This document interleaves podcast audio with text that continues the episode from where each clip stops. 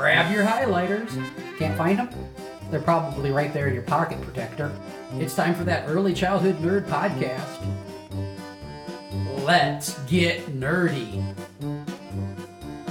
Here's Heather.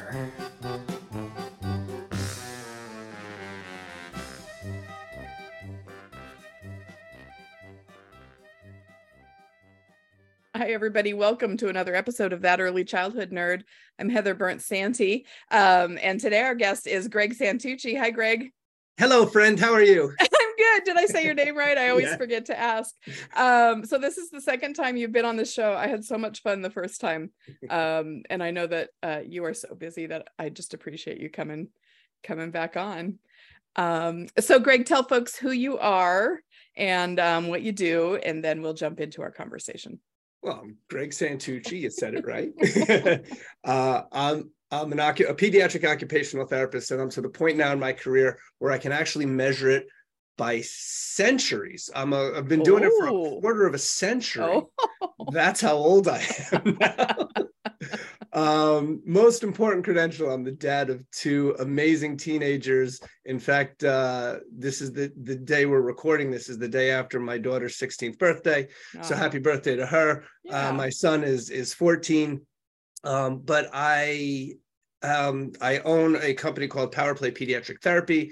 Um, I have been dedicated to pediatrics my entire career. I have worked in the schools my entire career. Mhm. Um, so that's very important to me. I'm very focused on amplifying the voices of neurodivergent people in this conversation so that we as professionals can improve our practice. Uh, I am certified in something called sensory integration. And now that sensory is a buzzword, I Yep. love the fact that that we're adding sensory processing into the to the conversation about Yeah. regulation and co-regulation and stress responses. Um, so that has kind of guided my practice.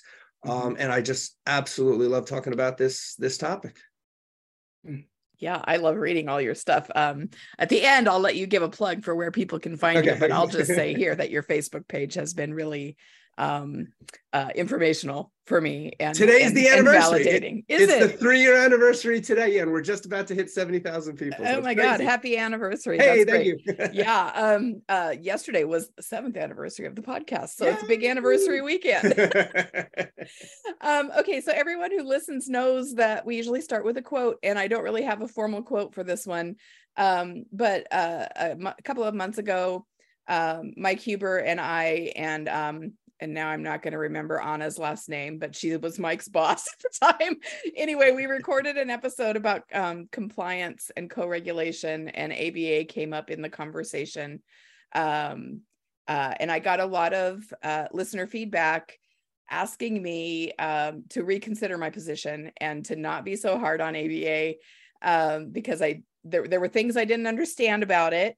And also because um, it's the only thing insurance pays for. So it's parents' only choice. And we can't put them in this weird position by calling it child abuse and then sending them out to have that as their only choice. So I thought, who better to come and help me process this than than you, Greg? So um, so let's I want to make sure that we get to at some point some of the options that that idea that parents don't have another choice. Because parents first- do have a choice, and Yeah, hopefully so- at the end of this, they'll realize that that an educated parent is a powerful, powerful resource, um, Right. and can help guide their choices. yeah. Yes. So um so so I, I but I think what I'm gonna try and hang on to that for the end of the conversation. Um so first let's just talk about ABA and and why it's sort of being called into question now after so many years of being the shit.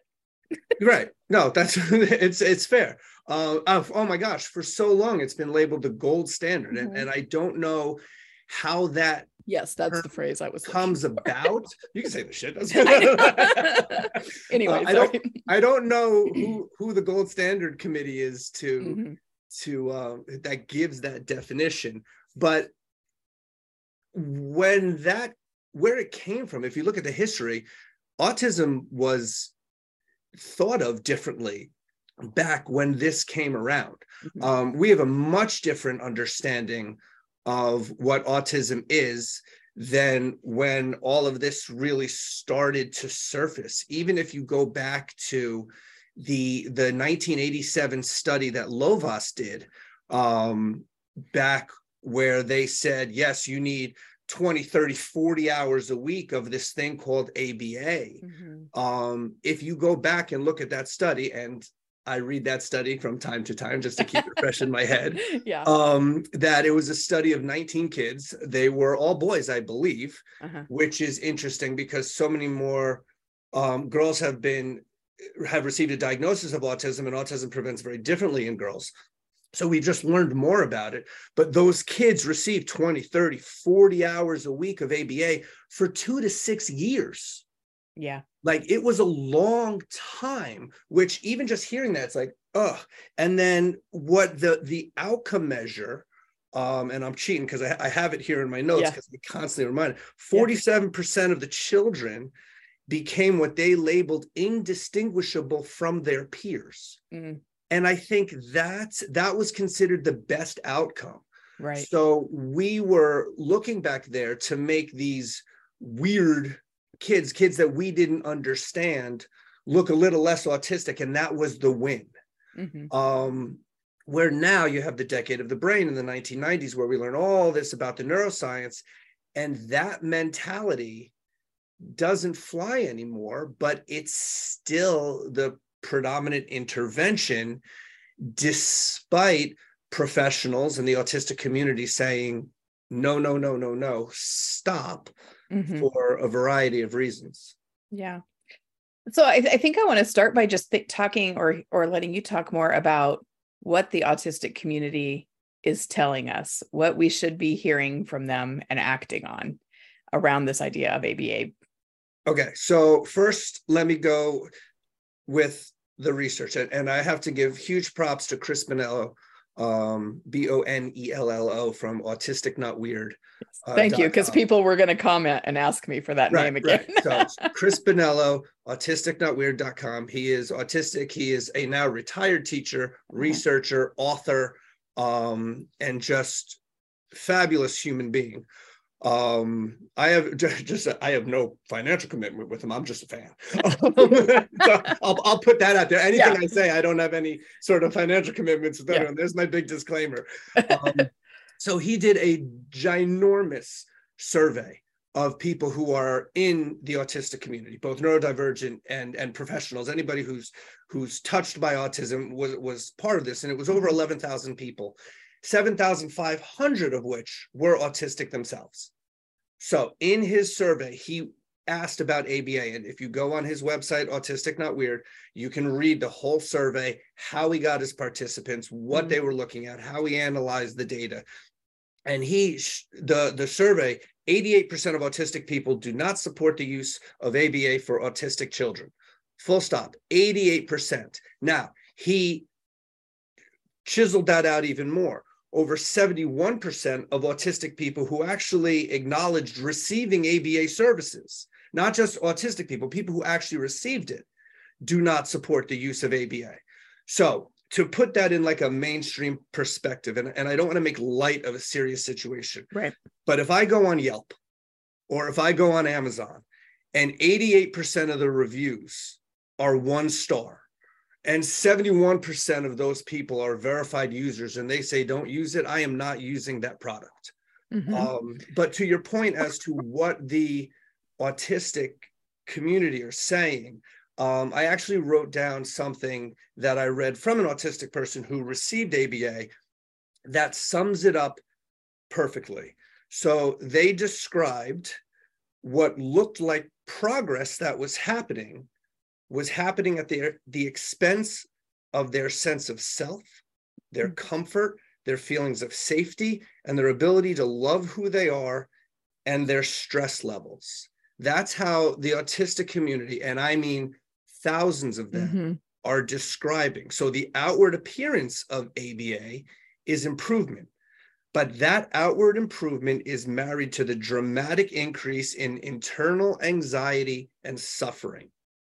So this person they described um, being pushed, and they were pushed repeatedly to the point of tears, with zero sense of personal power and knowing that the only way to stop the repeated torment was to comply with everything being asked, no matter how painful, no matter how uneasy it made them feel, or how unreasonable the request seemed to them. Mm. So that is from the mouth of an autistic person that summarizes what the greater community has been saying. Mm-hmm. That we have to own that as professionals. Um, if if you know if a parent or or even an ABA professional is hearing that, that's really hard to listen to, and it's really important that we hear it and process it because what you know you'll hear so much oh ABA is abuse and and you're hurting kids and that's how they're describing it internal anxiety and suffering and having zero personal power and just complying with everything just to make it go away. Mm-hmm. That's the gold standard. Yeah. That's a definition of of uh, I mean that's the opposite of mental health. I, right. I mean all those right. all those characteristics you described in those experiences in a different conversation would be a list of things contributing to a lack of mental well-being or psychological safety. And I'm going to go out and say that the majority, the vast majority of people who go into the profession of ABA, whether they're BCBAs or RBTs, don't intend for that to happen. Absolutely. I can, right. yes. So I'm not here. I, so I'm not right. here bashing people that yeah. they get into the profession to help people. Yeah. And so I could imagine the conflict of hearing that, like, wait, wait, wait, wait, wait. I believed in this. I felt like I was helping people. And now I'm getting this feedback when I've invested all of this time and mm-hmm. money to get this knowledge base. And now you're telling me I'm hurting people. Like mm-hmm. that blows my brain up. But that conflict is so important. You you have to go there and grapple with that because this this is what the consumers of this intervention are telling us. Mm-hmm. That's rough. I'm that stressed. was rough. I yeah. I gotta take a I gotta take a drink and it's only water. I was like tearing up. I just, you know, I, I I absolutely know that people get into it because they want to help. Right. And and they're coming from a, a, a place that's um you know like in lots of the conversations we have on on this show with uh, with whoever um you know i always want to acknowledge that i don't i'm not accusing anyone of waking up in the morning every morning and saying how can i harm right. the children I touch today, right. I come in contact with today. Right. Um, but there are real reasons, important reasons, as you just shared, for us to get serious about it. A- and for us to say, oh, I I I never thought about it that way, or um uh you know, that's we we just need to hear it. We need to hear it and and take it seriously. The uh, one other thing before anyone who is uh, an ABA professional or RBT logs off of this podcast, I just want yeah. to explain yeah. where where I am coming from with this. Yeah. Um, so I gave the credentials as an OT, but I worked in an ABA school for years. Um, I was trained in ABA, specifically verbal behavior, by prominent BCBAs in the field. Mm-hmm. Um, countless workshops in service, countless bad hotel coffees, sitting in ballrooms, listening to this, um, countless consultations to make sure that everybody is on the same page. Uh, I was also fired from an ABA school because I had to call the state institute institutional abuse line for the things that I were seeing that were just not okay. Mm-hmm. So I was in this training and watching it go down on a day to day basis for years. So it's not just some guy on Facebook. Mm-hmm. Um, I was in this. It made me sick to the point where I actually had to speak up um I, it, it financially almost ruined me getting fired from a from a job just because i felt like i was doing the right thing mm-hmm. um but the the simple fact that so many of these for for me these kids that we do this to um can't speak up for themselves right. and can't advocate for them themselves and you see what goes on when the school doors close every day mm-hmm. it's horrifying Mm-hmm. Um, and this coming from somebody who 100% of my treatment sessions as an OT are observed by parents. I want people in the room. Mhm. And I hear so much that kids are just dropped off at these centers and people can't watch what's going on. They can't watch the, the, the whining, moaning, crying uncomfortableness of their children as the ABA professional goes for errorless teaching or does pairing to get instructional control um, or withhold something they really like until the kid complies. Mhm. That's what the autistic community is saying. No, no, no. Those little things are to the the ABA community are huge things for the people that it's happening to. hmm Yeah. So, um, you know, we we we didn't really define ABA. We kind of just jumped in, assuming everybody would Right. know. But do you have a a quick description definition? Quick, quick, quick, quick description. It's operant conditioning. Yeah. It's um, you know, rewarding behaviors you like and not rewarding or punishing behaviors that you don't like to to get the desired outcome. How's Mhm. that for quick? Yeah. Uh, Yeah. they, they and, and of course, if they're still on, they're like, no, no, no, it's so much more than that. Uh, yeah. it, is, it is operant conditioning. Um, it, it- and and that's the the long and short of it. Yeah. But we're, I mean, we're such a behaviorist culture.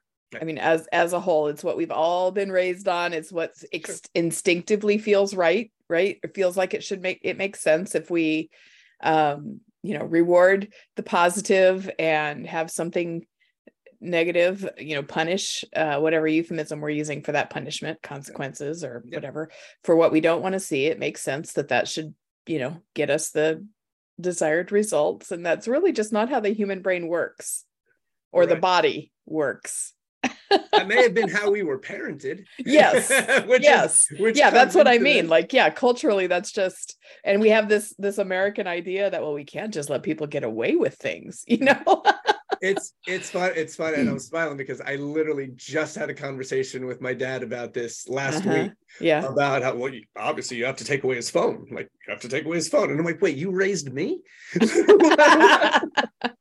like, don't you follow? yeah Um, and and it's so funny how we withhold uh-huh. something that they really like in order to get the desired. So I asked him. I said, "Well, who does that work for?"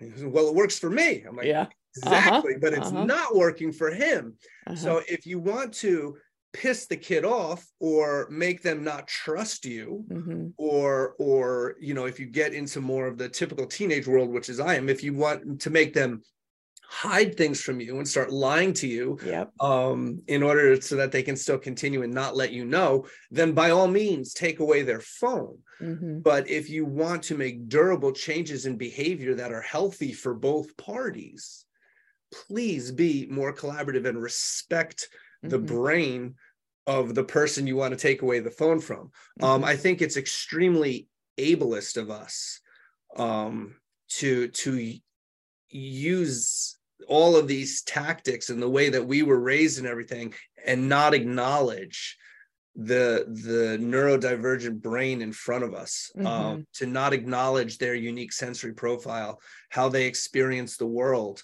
um, to just assume okay this is what was done to us this is what we've done forever so therefore this is okay Mhm. um, i think is really problematic Yeah.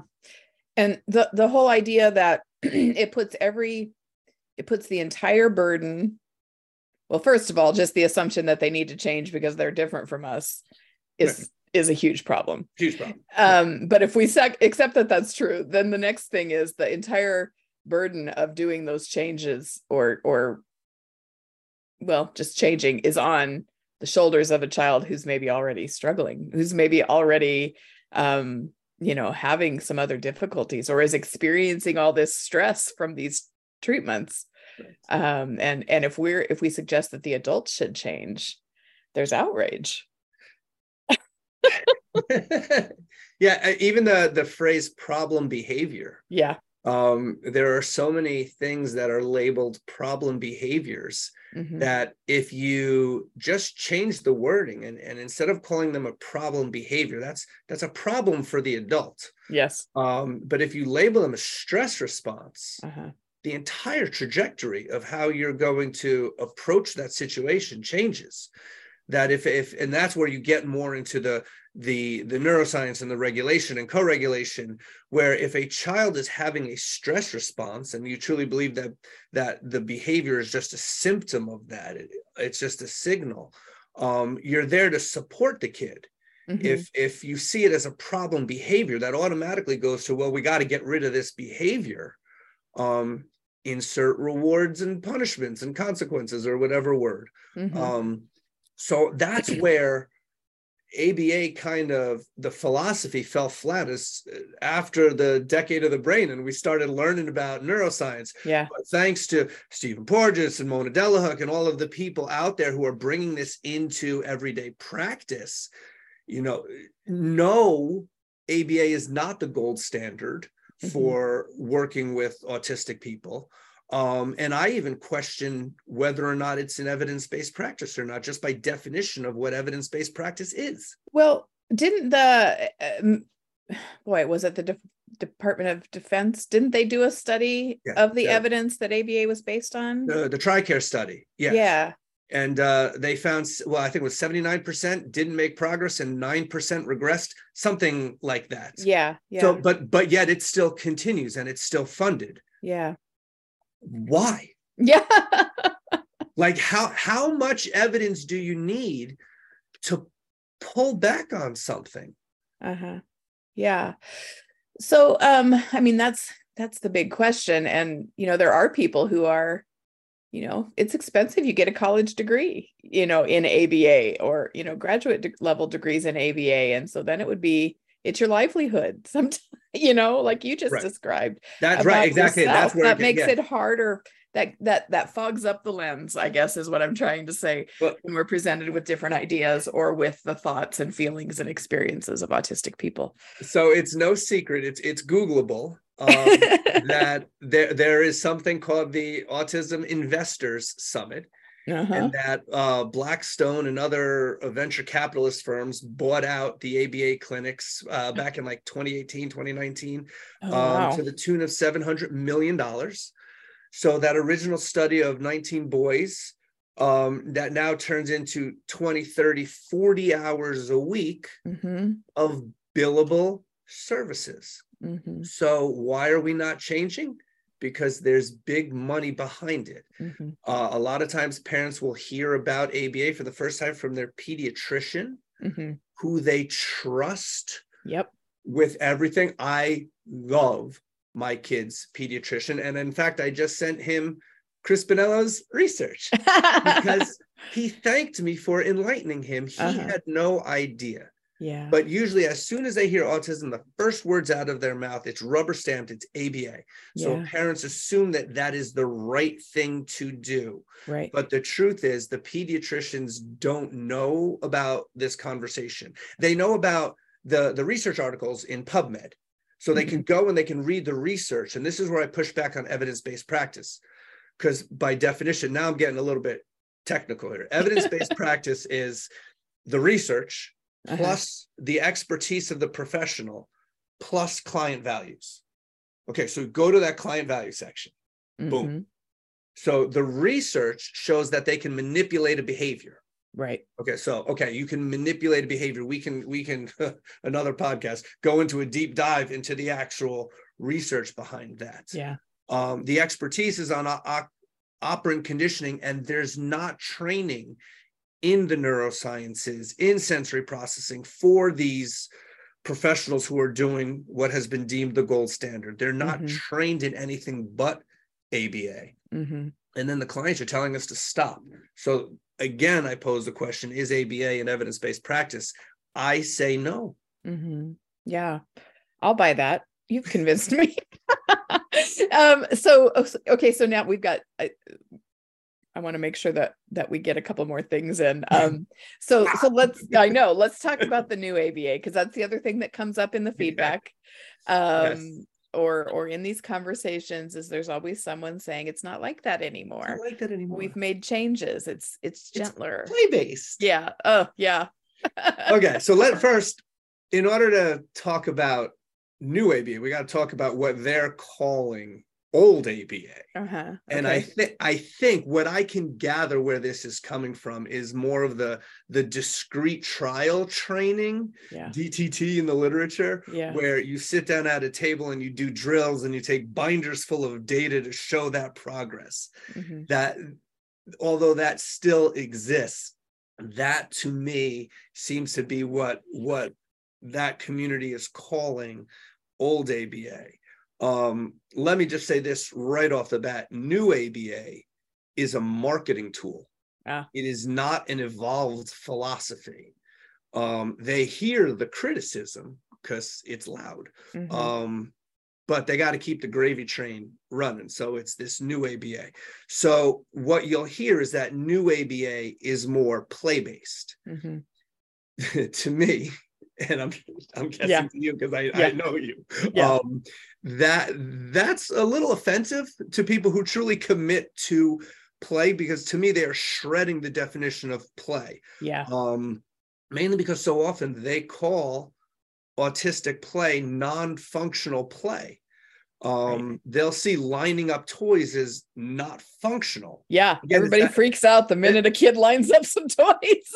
Exactly. So so by them saying play based, what they're saying is, well, they're using toys that a kid really likes Mm, to manipulate that kid. yeah. That's not play. That's using objects that kids like to still get Yeah. your results. Yeah. Um, perfect example of this idea of non-functional play. Um, and a shout out to my friends at Autism Level Up. Uh, Jacquelyn Fede gave the best description of this idea of non-functional play I've ever heard, and I use it all the time, and I always throw her props. Um, so she was consulting in a in a school with her colleague Amy Laurent, both of Autism Level Up, and the the kid was lining up different pieces of a Mr. Potato Head, um, and they were they were categorized. I mean, the Uh-huh. arms and arms, and and, Uh-huh. and they labeled that as non-functional play. So basically, in their mind, if you're not playing with the toy as the manufacturers intended, it's non-functional and so ableist, and we Yes. call ourselves out for that. Yeah. Um, so she clarified this, and she said just to to clarify that lining up and categorizing toys of a Mr. Potato Head, you're considering non-functional and not normal, but sticking human appendages into a plastic potato was totally normal and fine.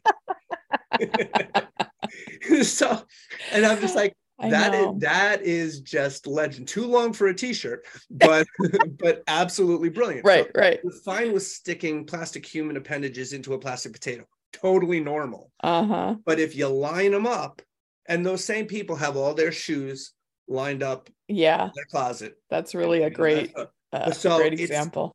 so yeah so so that that was um it's new aba is just a a sound bite a marketing tool um because they're hearing the criticism and they're Yeah. trying to you know get on the floor more and, and do their trials in a more natural setting but Mhm. to be clear their education has not changed um, Mhm. I am still undoing new ABA every week in my career. The majority of the kids that I see on my caseload continue to get ABA services. So I'm still undoing Mm, the problems that ABA caused. So again, the criticism is of the foundation of what the theory is of what ABA is. If the Mhm. foundation is bad, I don't care if you put nice, pretty curtains on the second floor.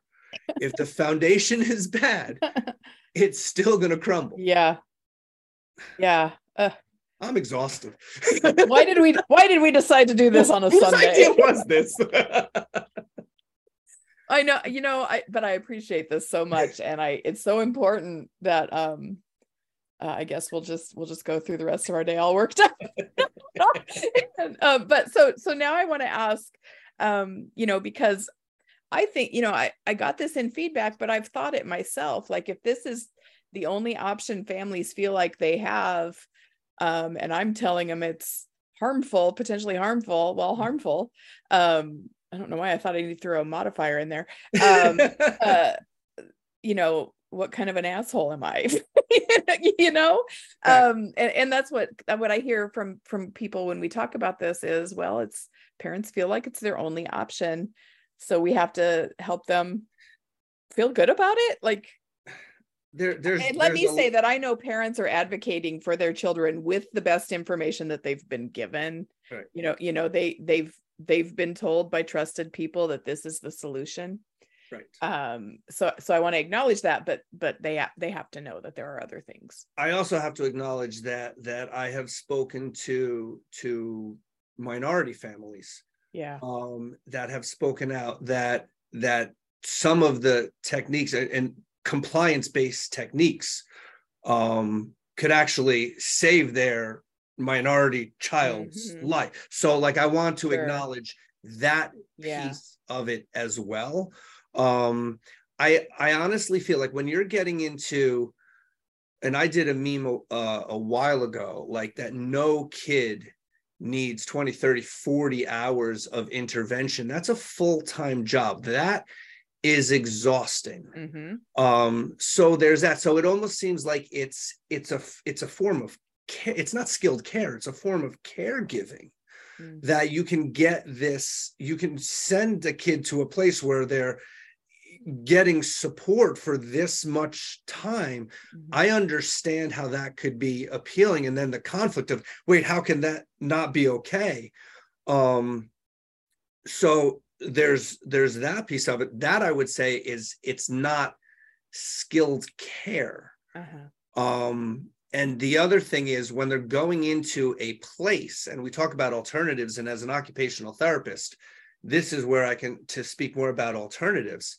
Um, what's happening is when you go into this place 20, 30, 40, 40 hours where they have to bill again, venture capitalist firms want the billing. These are private companies. There's an investor summit that you can go and learn how to open up your own ABA school and make lots of money.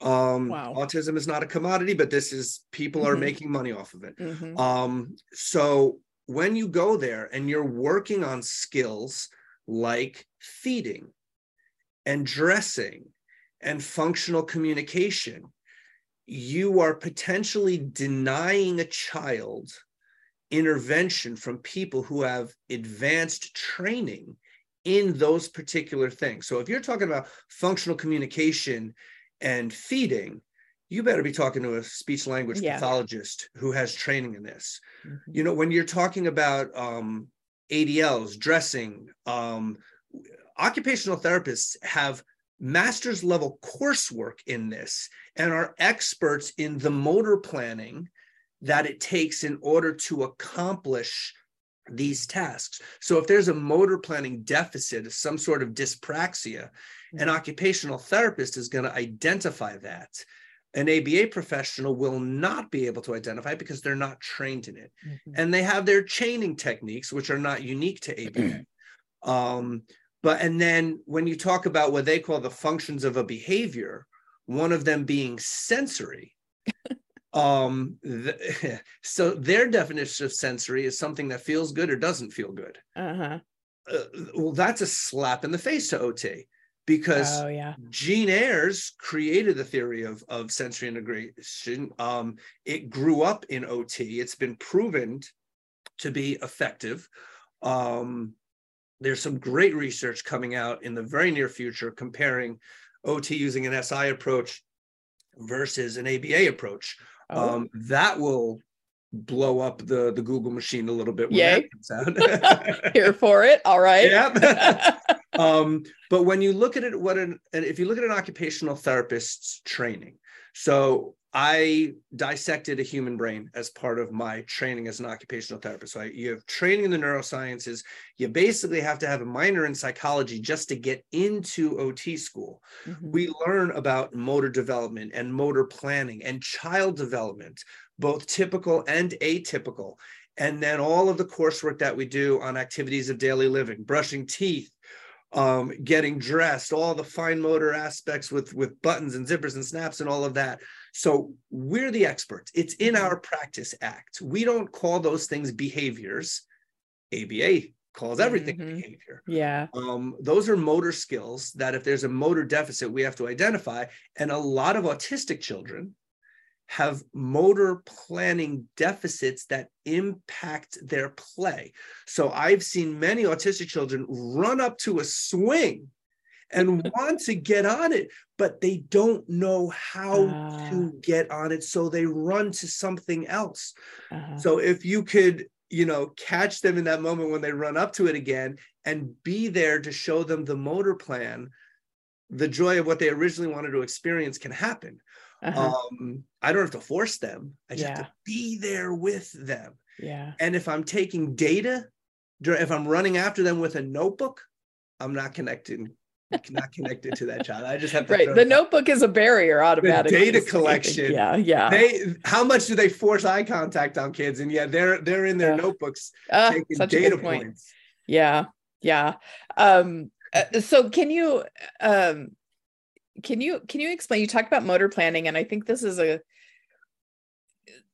some something that i've learned i guess recently. Like i had no idea occupational therapists worked with anything other than um you know adults who need to get back to work after an injury or something like that. Yeah. so about five years ago really is when i first started th- hearing and learning that oh this is so relevant um, to the work i do as an early childhood person um, not e- for every child every child that i'm you know but especially with these these things that we find challenging Right. um and and someone explained to me once and i can't remember it so i'm going to ask you to explain it again the motor planning that goes into a child sitting on a chair oh my gosh.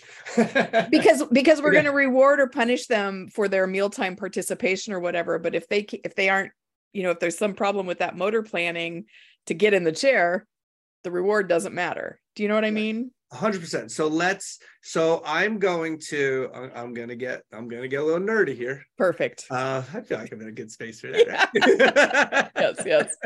So instead of calling it motor planning let's call it praxis. Yeah. So you talk Okay. about dyspraxia. Yeah. Um so praxis I, I i've learned it and and some people say four but it's three components. Ideation which is coming up with with the idea of what to do. You see a playground oh i get I'm gonna go towards that slot. Uh-huh. that's my idea. Yeah. Then the motor planning figuring out what you need your body to do and your brain to do in order to make that idea come to fruition. So ideation motor planning and then the actual execution of that motor plan. Uh-huh. So now so bring that into sitting in a chair assuming that there's something really good happening yeah that they're motivated to sit, to in, sit a in a chair yeah which I can't necessarily Right. guarantee. Days Yeah. of the week. yeah exactly like yeah my easy answer is we'll let them stand to eat snack then you know whatever yes so Yes, anyway, there- there's that. Um, so okay, so to sit in on um, let's just assume it's going to be a little plastic cube chair because Yeah. that seems to be everywhere. So so you got to figure out how to to navigate the obstacles, get around there, turn your body around, and sit down. So you're assuming you know where you are in relationship to that chair first of all. Um, so for a kid who missed, for a kid who's not sitting directly on the chair, automatically I'm going towards more how's their body awareness? Do they know where they are in relationship to the chair? Um, and then can they actually feel themselves sitting in the chair? Are their feet on the floor?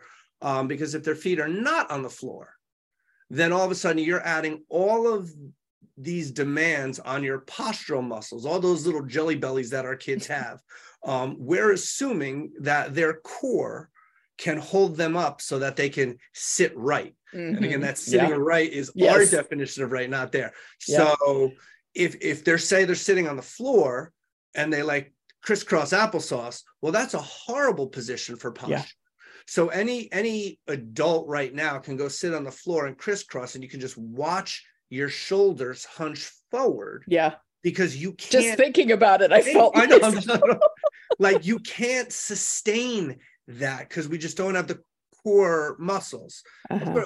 a few kids may be able to but Yeah. many can't so there's that piece yeah then there's the kids who are still learning about their sensory systems and they they need to move a little bit yeah but we want them to sit still So Yeah. that's a challenge. So all of these, so it's not just motor planning, Mhm. it's sensory. Oh, by the way, and I may have to go to the bathroom too. So I may be fidgeting a little bit because I feel something down there. Uh-huh. If I even can feel something down there, we Right. don't know yet. That interoceptive awareness is tough for kids. Yeah. So all of this is going on invisibly. Uh, like we don't like it, somebody who's not trained to look at that doesn't know what it's going on. We Yeah. just see that either a kid can sit, will sit still, or won't sit still. Yeah. What I'm saying, they may not be able to sit still Mm-hmm. or get to that chair. But if you're just looking at it as a behavior and you don't have that knowledge, Yeah. that's a disservice to the kid. Right. So it's And- more than just motor planning. Yeah, and I can I can imagine someone listening to that, someone who's just, you know, who is working in early childhood and isn't an occupational therapist thinking, I can't I don't know all that. I can't don't keep all that in my brain. Well, then it's just a thing to think, well, oh, wait, I wonder what else might be happening. you Right. don't have to know it all in the moment, but when Yeah. that child isn't sitting the way you want them to, we can think, oh, I wonder instead of this kid. Wondering and noticing that they're having a hard time is Yeah. a fabulous way to Yeah. approach it. So no, you don't have to know all the answers, but you can't start with they're just not complying. Mhm. Yeah. There's a reason why they're not complying, and so we have to dig deeper. And if you don't have everything that I just rattled off yeah, as so matter of factly, then yes, you you lead with compassion yeah, and curiosity and you get there maybe they they can sit a different way um which will allow them to stay in the group and yet meet whatever muscle and motor planning demands that they have uh-huh. um maybe the plastic cube chair isn't right for them Yeah. maybe they have to switch positions every couple of minutes mhm. maybe every maybe the entire class would benefit from that Yeah. maybe maybe our expectations could shift a little bit. Yeah. I mean, I'm sitting in a moving chair right now. Yeah, I'm rocking and I'm- exactly my legs across. Now they're not. Yeah, I've got a fidget in my myself hand. around. Come on. yeah, for sure. God.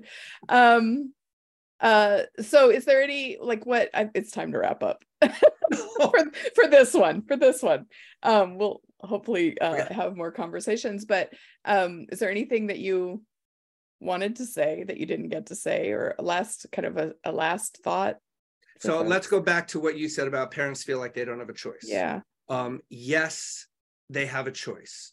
Um, and it is, you know, all parents want to advocate for their kids, and knowledge is power. Yeah. So when you're going into school and you're sitting in an IEP meeting and they're proposing this, you can push back. There is objective information to help you. I gave you some of it today. Mhm. Um, you know, it's not just Greg spewing opinions, is I can back this up with studies and and other research that has happened. Um, so you do have a choice. The just because your child has an autism diagnosis does not mean that they need endless amounts of therapy. Um, that your child and occupational, physical, speech therapists are here to support kids and maybe help them learn skills that they're having difficulty learning naturally. But we're not here to force things upon kids or to make them look normal Mhm. um or indistinguishable from their peers. That's not our Wow, motivation what a terrible word. I just can't get over that. Sorry i interrupted it's awful.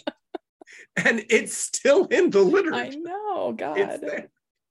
Yikes um oh and the social skills oh the social skills Oh, group. yeah. yes yes yeah uh, All right.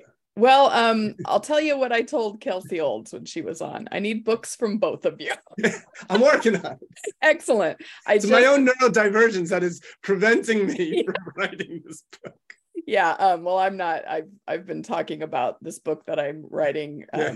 For a long time and just finally got the first chapter done. So I, and I, I don't you know anyway so i get it but uh, i would i would gobble it up um uh so thank you so much where can um people find you so you're on facebook just they just Yes. look up greg Facebook, Greg Santucci, occupational therapist. Make sure you add the occupational therapist because if you just do uh, Greg Santucci, you're going to get pictures of Logan the mini Labradoodle and my kid's soccer goals. So make sure you add occupation, which is fine. Yeah, yeah, Um, but- yeah. um, so there's gregsantucci.com.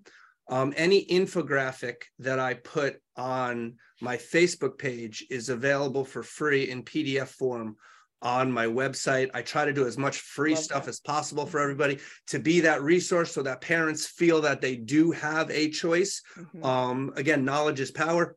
So I'm on Instagram, kind of. yeah. Um, I'm not really a fan of the platform, but Greg Santucci on Instagram, Greg Santucci, occupational therapist on Facebook, and then gregsantucci.com.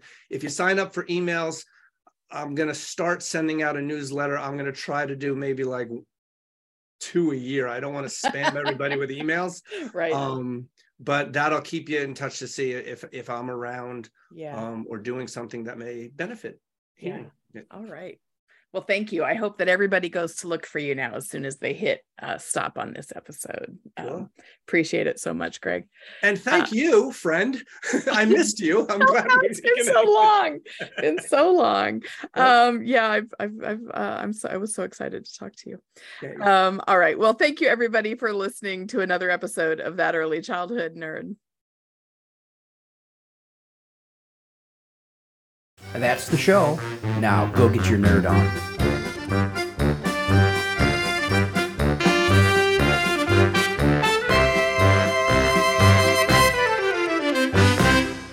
This has been an Explorations Early Learning Upstairs Studio production. Oh.